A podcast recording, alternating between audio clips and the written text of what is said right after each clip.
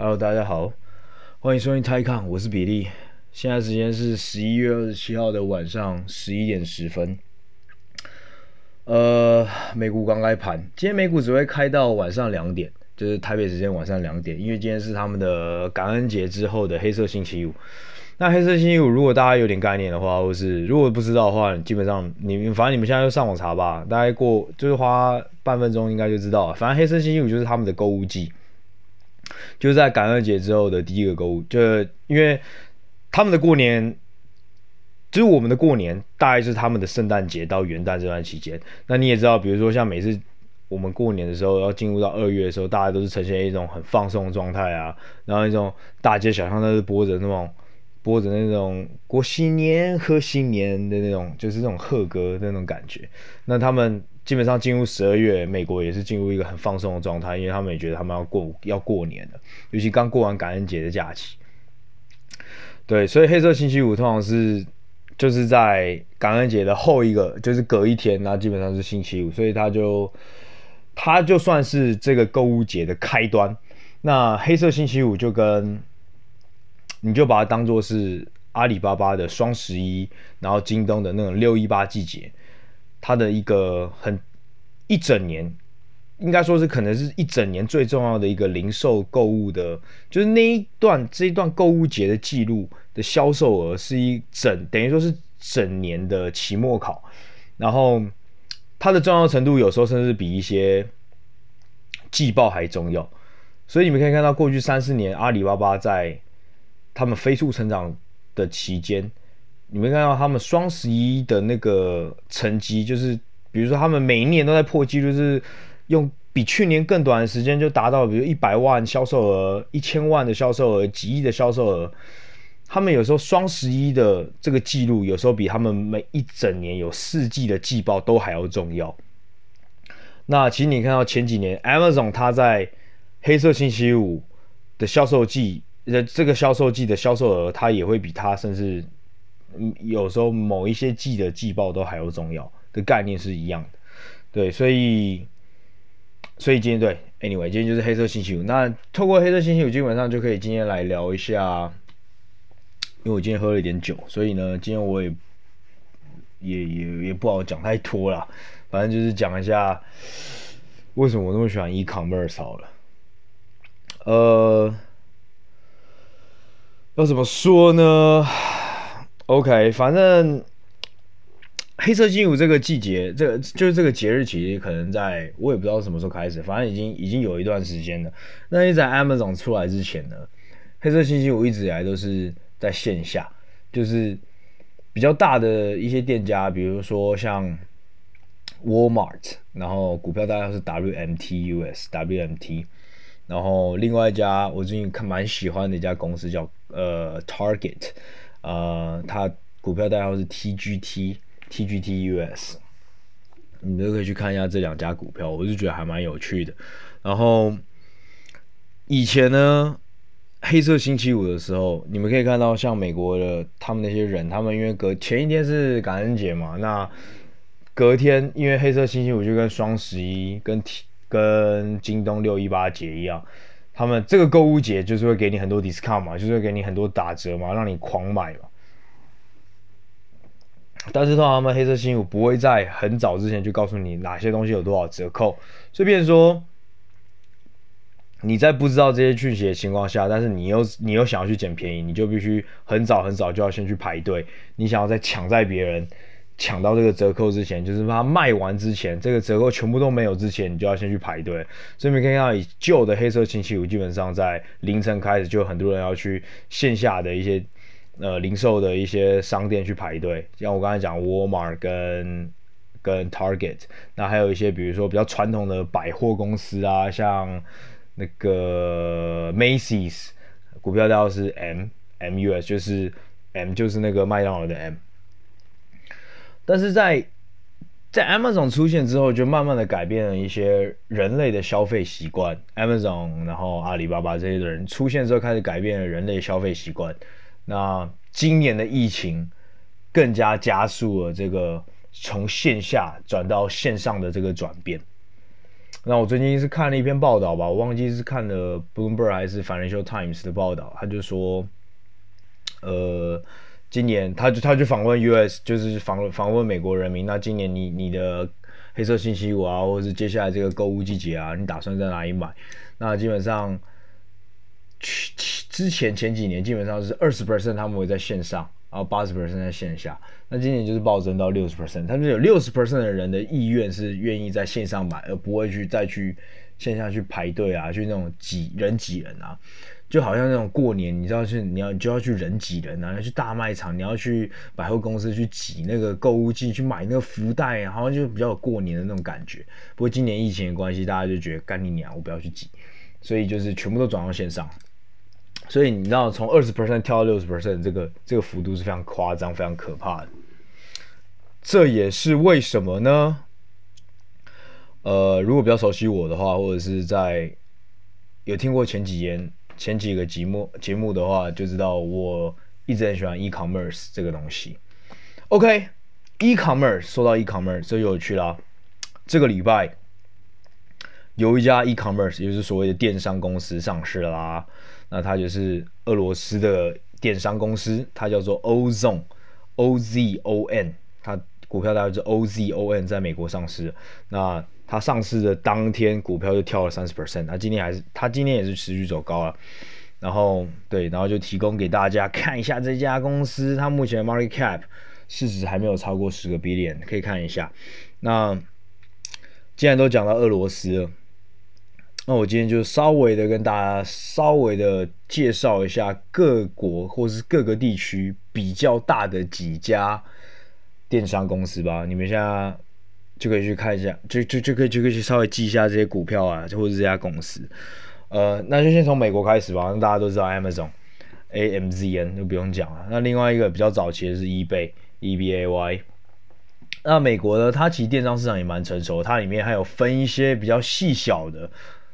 电商公司也在做 e-commerce， 像 Shopify，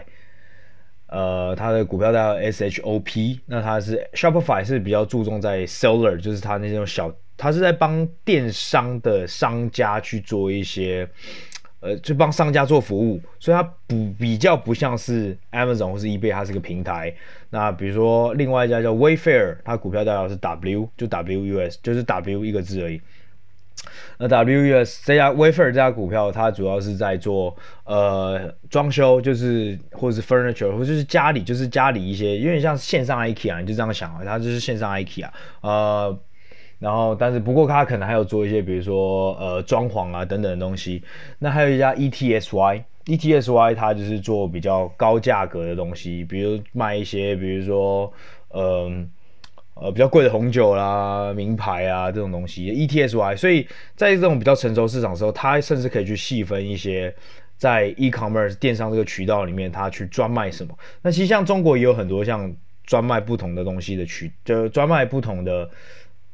就特定商品，比如说最近上个礼拜也有上市的一家公司叫做易先电商，然后它代号是。YSG， 它的英文是 Yangsen， 就是易先，就是那个孙易先的易先，它是专卖 cosmetics， 就是专卖那个 cosmetic 叫什么彩妆，就是女生的化妆品。然后易先电商可能大家不知道易先这家公司，不过它下面的品牌叫做完美日记吧，对，完美日记好像现在其实好像蛮多网美都有在帮他代言的。那他就是专攻彩妆啊，对。然后像之前宝尊吧 ，BZUN， 他就是专卖衣服的，在中国。那 OK， 那我们今天主要重点就还是讲那种比较大的、比较 broad base， 就是比较广泛的。所以我今天重点是美国，我就只讲 Amazon 跟 eBay。那中国我就讲阿里巴巴，然后最近兴起的拼多多 PDD， 京东比较不一样，因为京东更像是一家物流公司，所以今天就先暂且不谈。然后比如像然后另外一家，比如说像美团，大家如果比较有在关注股票的话，就知道美团。但美团它就比较像是进化版的 Uber Eats， 进化版的。Uber 这样讲，就是当然它是一开始先从 Uber 开始做起来的，但是它最后做到像旅游，它做到他做到现在，他有自己的类似像Expedia 啊，或者是那个 Agoda 的那种东西。所以美团也又是另外一个，就是 different story 啊。所以我今天中国我只会先放阿里巴巴跟拼多多，然后东南亚台湾现在很红的虾皮的母公司 Sea，就是那个海洋的 SEA， 然后它的股票代号是 SE， 它是我的爱股，最爱的股票，然后之一。第二爱的股票，或者是这两家股票我都爱，就叫做 Mercado Libre。Mercado Libre 是西班牙语，就是西班牙语的自由市场的意思。那它的股票代号是 MELI， 也在美国上市。这两家是我的爱股。那 MELI 就是在巴西，就是南美洲，以巴西为主跟阿根廷为辅的一个中南美洲最大的电商，大家都称作它是中南美洲的 Amazon。哦，不好意思，我刚才讲那个 Ozon Ozon， 我刚才一开始讲俄罗斯那个，它被称作是俄罗斯的 Amazon。然后 Sea 呢，就是我刚才讲那个海洋 SEA， 它比较像，它被称作是，它不是被称作是东南亚的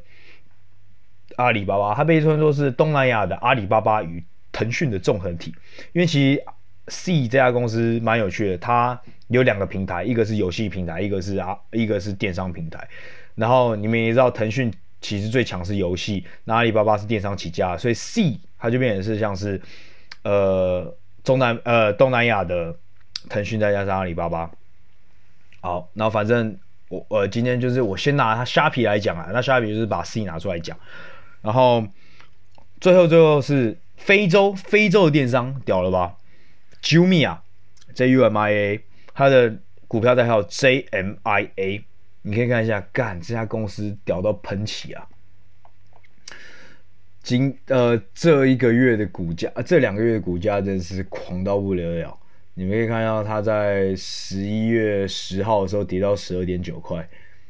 现在是37.7。然后是去年，不是去年，就是月初的时候，它其实才16块。反正它就是在 roller coaster， 这就叫 roller coaster， 就是在做云霄飞车股票。所以它是非洲的电商。很有趣，而且它是我刚才所说的这些公司里面，它的 market cap 最小的，它只有3个 billion 而已，它只有30亿美金的市值，所以可以去看一下。OK， 好，那为什么我会注意到这个电商啊？我跟各位分享一下，我是怎么去抓一个我觉得有前瞻性的 sector， 我去怎么去抓一个有前瞻性的产业好了。OK。那我就这个故事就要回溯到我在2年前，我在一家 micro fund， 我上集或者上一集有讲到 micro fund 是干嘛嘛，就是从一个宏观经济的，就是以宏观经济为基础为 strategy 的去做交易的对冲基金。所以我那时候在 pitch， 我那时候写了一只股票，我那时候写的股票就是我的爱股，就是 MELI， 就是 Mercado Libre， 就是中南美洲那个自由市场。然后我就分析啊，然后因为之后2-3年前我就菜鸟嘛，我就笨蛋，我就写啊，干它有多少营收是来自巴西，它有多少营收来自阿根廷啊，多少营收来自哪里，然后那它的 net income 就净利润是多少啊，然后它未来 growth 是多少啊，目前它为什么它在烧现金啊，然后啊，货币是可能它最大 risk， 因为你们知道，其实中南美洲跟东南亚很多国家，他们这种国家其实他们很大，你们要考虑的因素是他们的货币风险，对，因为他们国家其实有时候只要 inflation 就是那个通膨一来的时候，他们的货币会贬超多的。那如果你在美国上市的话，你货币一贬，那基本上这个汇差出现的东西，他们会反映在营收上面，因为你的股票市值是用美金计算的嘛，那你的营收可能是用当地的货币，那你转换成美金的时候，这一季跟上一季你的货币跟对着美金，如果跌了 5%， 跌了 10%， 那基本上它会反映在你的市值上面。对，所以其实这是一个各位在投资发展中国家的股票，但是在美国上市的时候，就是要去考虑的东西。好，这是题外话。我就讲这种东西，好像感觉就是我很专业。然后他就说，你今天给我这个 idea 完全没有屁用。我说哦，为什么没屁用？他说你没有写进第一个，就是他，因为他是宏观经济出身，他就说你没有写说这些国家的 GDP growth， 他 GDP 未来5年就是预期成长率。好，第一个这是第一个你没有做到，第二个就是零售。就是零售业就是那种 consumer， 就是消费者消费行为，一般消费者零售消费行为，它的成长率是 GDP 的多少？就是它跟 GDP 的成长率是几比几？比如说 GDP， 我预期未来每一年都会成长 3%， 那请问零售就是消费者的零售行为是可以成长 5%、6%， 还是其实是比 GDP 还低的？因为比如说有些国家它的成长其实不是来自消费。不是消费行为，它可能是来自重工业，它可能是来自其他东西，它是多少？然后再来最后就是在整个 total retail sales，retail sales 就是零售消费，零售消费里面线上占多少，线下占多少？那线上你预期5年之后会成长为多少？比如说现在，比如说线上只占 5%， 你预期5年之后，它会占整个零售额的 8%、10%、12%、15%。他说，如果你没有做到这个，你连这个最大、最简单的一个国家，就或是这个经济体的，在这个东西的预测都没有给我的时候，我没办法去相信你接下来，你刚才给出来我的 model 里面那些所谓的 revenue 是怎么来的。那为什么这那么重要呢？因为大家在每次在看在 revenue 的时候，通常我们在分析公司的时候，大部分啊，应该说不论是散户或者是很多对冲基金，他们都会说他们是 bottom up， 也就是说由下而上，也就是说我今天找到一家公司，我就先分析这家公司，把这个公司从头摸到屁眼，全部摸透之后，才去看哦这家公司的产业，然后再看公司的所在地，那这家公司的这个国家它有没有这个成长？那在一个所谓的反向来，就是说 top down， 也就是说在经过宏观经济的去辅助的话，应该是反过来，应该是先从国家或者先从产业的发展去抓到一个你觉得有未来性、有发展性的东西，然后或者有这个来去做筛选，你来抓到一个你觉得重要的产业，然后再由这个产业里面去抓一个你看得到的 leader， 这是他的想法，然后也影响我蛮深，就是影响到我现在一直都去看，所以你们可以看到我喜欢 Mali， 我喜欢 Sea， 我喜欢还在发展中的国家，我喜欢这种中南美洲，我喜欢这种东南亚，那他们的电商都刚起来。然后就是我看好他们的 online sales 会比他们的 retail sales growth 还快，就是线上会比他们整体的零售消费的成长还快，那零售消费又会比他们的国家 GDP 成长还快。然后当这件事发生的时候，你们知道，就是基本上你买这家公司，就算这家公司不去并吞他那家其他小的竞争者，我就算躺着不动，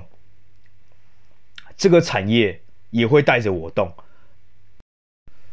所以基本上呢，我就把它当作是一个最基本的一个 filter， 就是这个产业不是夕阳产业，这个产业是有前景的。所以有时候你不小心，比如说你不小心蒙到了，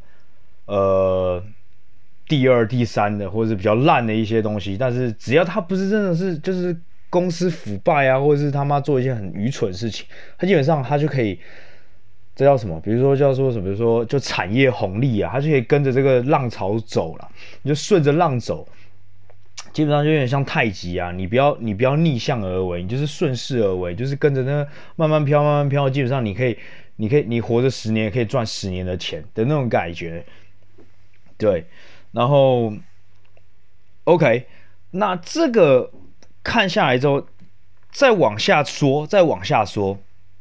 你要怎么去分析一个 e-commerce？ 我刚才讲那些国家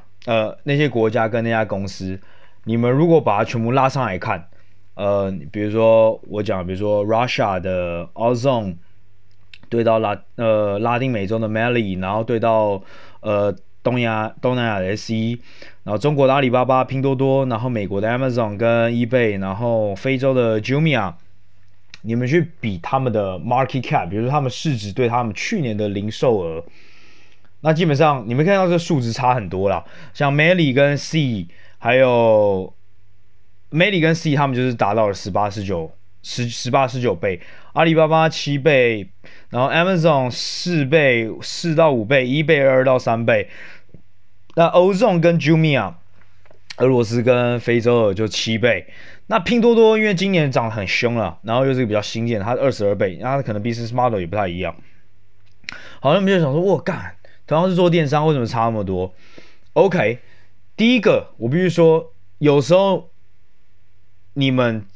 单纯的用 market cap 去比零售额，或者甚至是说，其实比较传统是 PE 嘛，大家应该都听过 PE，PE 就是就是你所谓你的市值去除以你去年的净，或者你未来你预计你未来一年的净利，就是你们在 income statement 里面最下面的那一行就是净利润，就是这一年公司净赚了多少的那笔钱。还是一个比较传统，但是在电商里面呢，因为可能很多公司都是还是烧钱，比如说我刚才讲 C， 然后 Jumia， 然后 Ozone 这三家公司基本上都还烧钱，他们可能是没有净利润的啊。这时候很多就价值投资者就是干这些东西他妈都还没真正开始赚钱，你就是要给他这么高的，你去给他这么高的估值啊。我们先撇开这不谈，然后假设我们只看所以我们撇开旧的 PE， 旧的就是。市值除以你去年真正赚进来的净利润，你去除以它的营业额 ，even 你是用这个再除以营业额这个状况下来看，你都会发现其实这个东西是这个数值差很多啊，从 eBay 的2、3倍到拼多多22倍，然后 Melly C 的19、18，光将近20倍，其实基本上都差超多了。那这时候你们就要去了解，其实各个产业并不是那么单纯，好像。你的市值只能跟你的营收比，只能跟你的 EBITDA 比 ，EBITDA 是什么？我之后再跟大家解释。然后只能跟你的净利润比。其实，在每个产业，它都有些数值是你可以去比的。比如说，在电商，你就可以比用市值去除以你去年的 GMV。GMV 是什么呢？就是 Gross Merchandise Volume。Gross Merchandise Volume， 你们可以去查，你们就打电商 GMV 就可以了。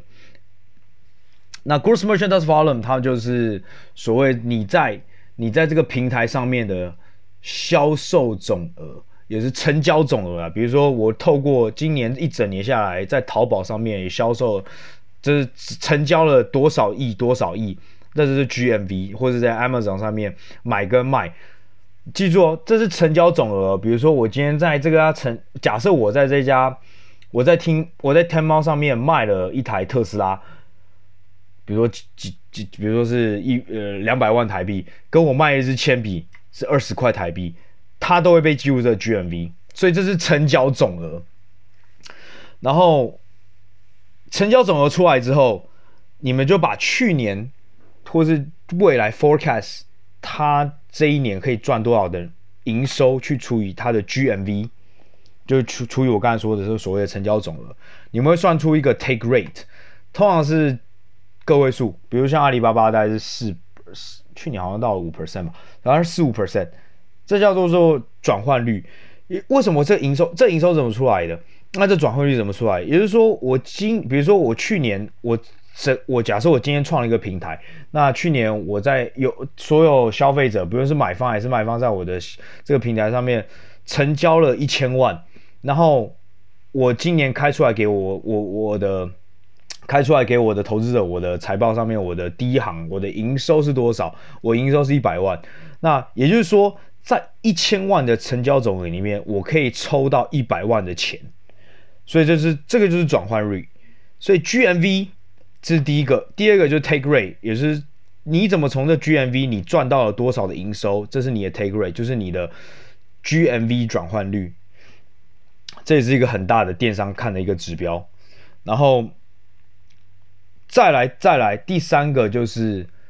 每个月的活跃用户总数，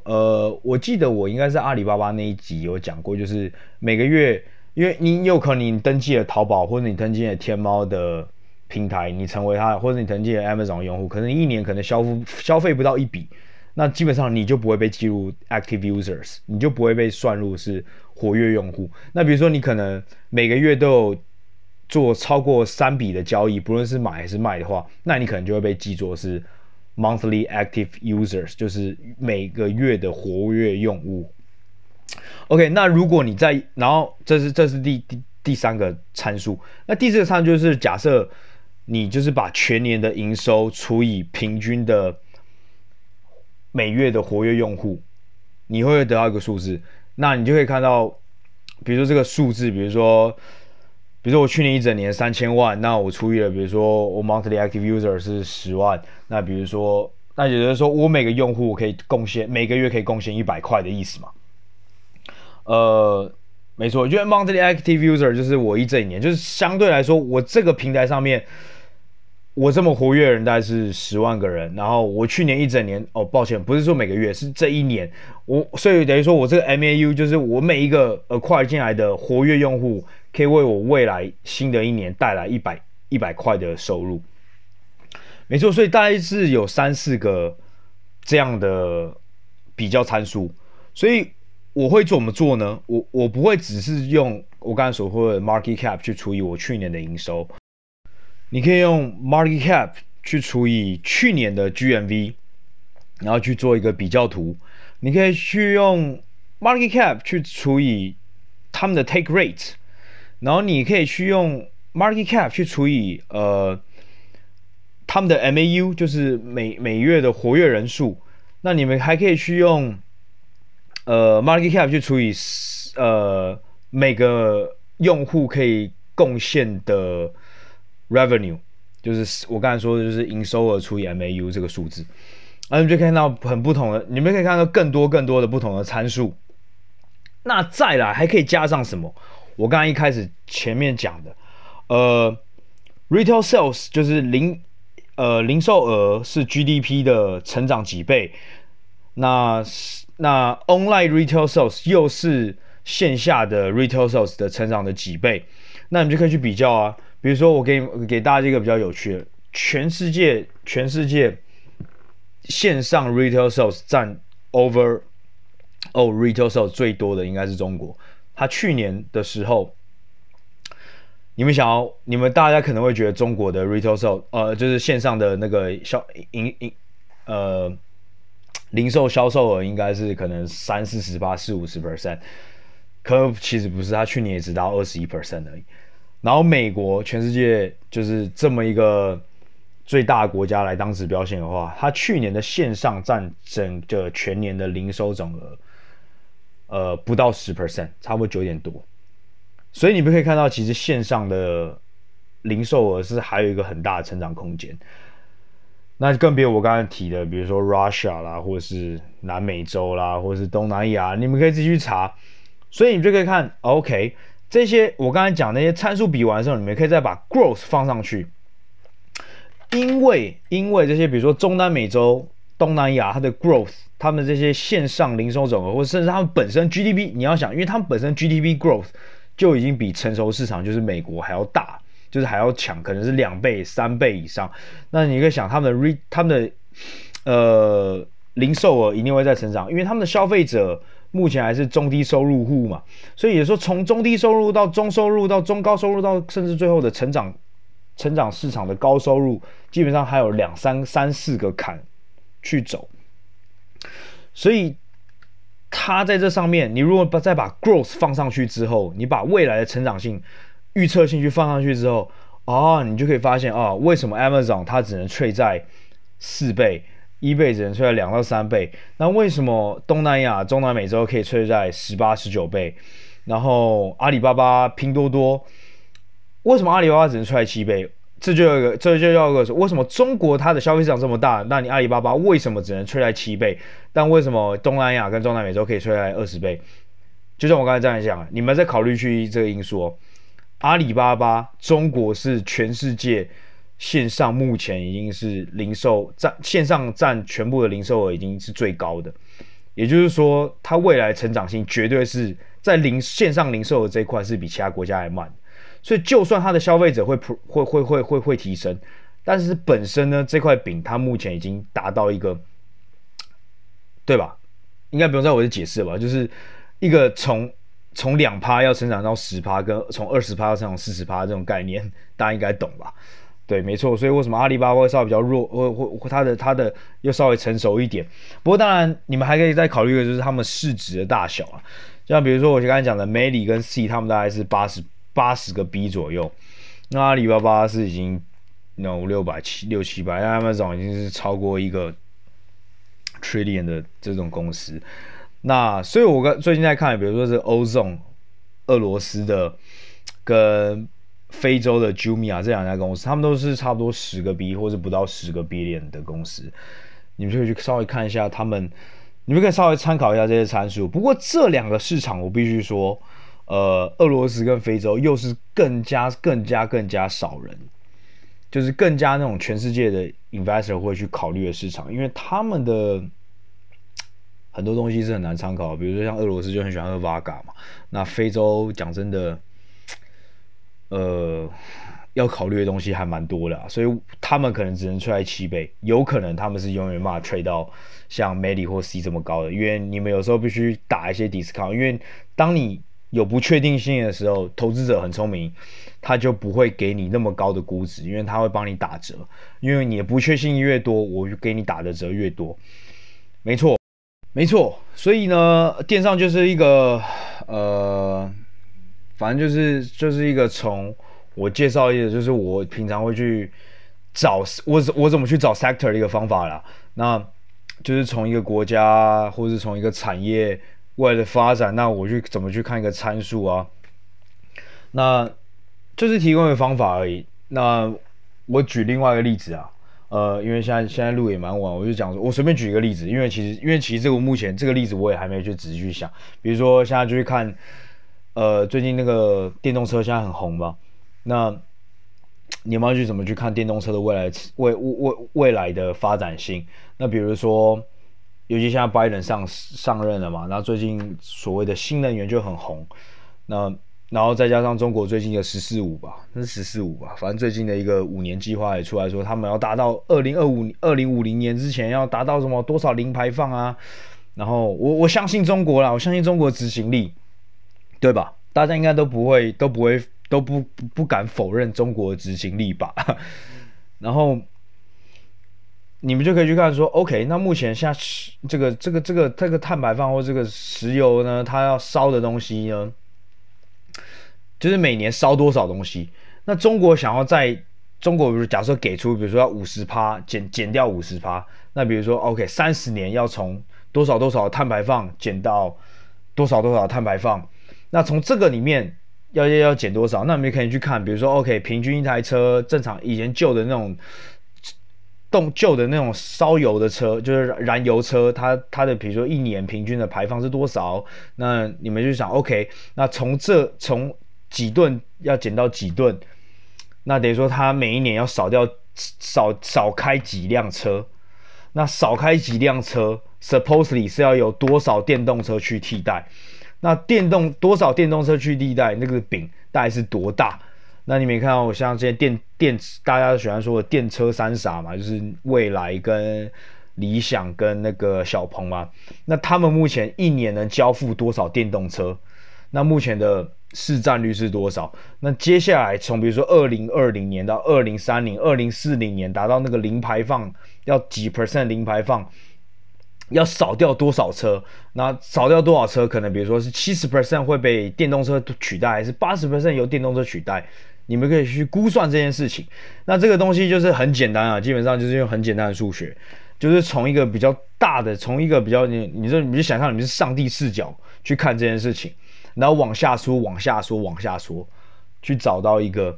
你们想要投资的标的。对，所以我觉得。